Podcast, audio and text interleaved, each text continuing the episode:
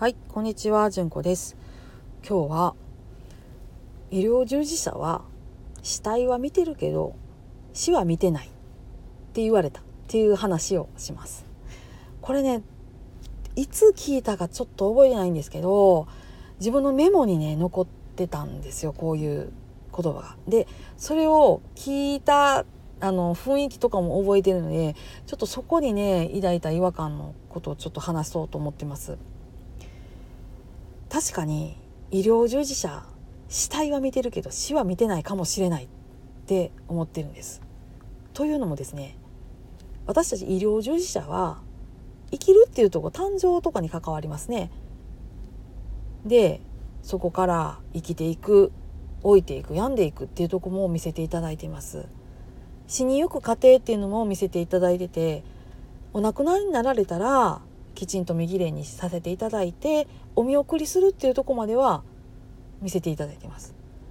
でも医療従事者ってそこまでなんですね。お弔いっていうところにはね一切関わらないですね。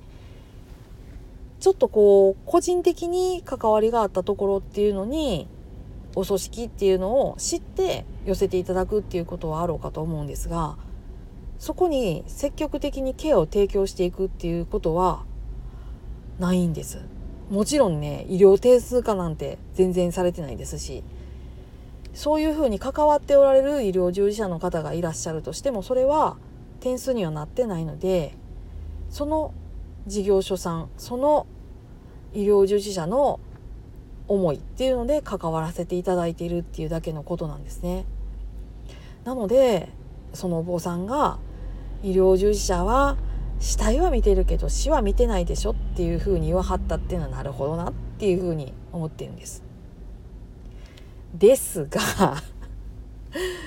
ここからちょっと偉そうな話になって申し訳ないんですがお坊さんのお話を聞いててもその死ぬとかお弔いとかグリフワークとかグリフケアっていうところにすごく明るくていらっしゃる方はいらっしゃるんだけども病気の経過だとかね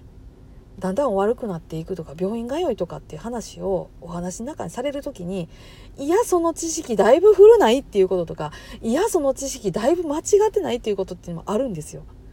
お坊さんは死ぬとか弔うっていうことが明るいかもしれへんけども死んでいくっていう過程に関してはちょっとそこを知ったかぶりして話すのやめてくれへんかなっていうことっていうのは時々実はあるんですね。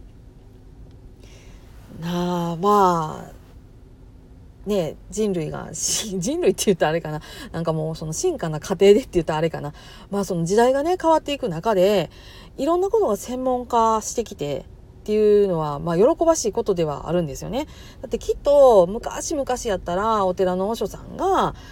そりゃ全部引き受けてはったと思います病気になったらどないしょうって相談に来たりとかねそれが医者さんっていうのができてお医者さんにかかるお金がないからっていうふうに言われたりとかもうおじいちゃん死にそうやからご縁さん見に来てくれへんかみたいなことになったりとかっていうのはきっとあったやろうなとは思うんですよ。せやけどそこが細分化されていったっていうところでお互い分からへんようになったっていうのがあるんじゃないかなと思ってて。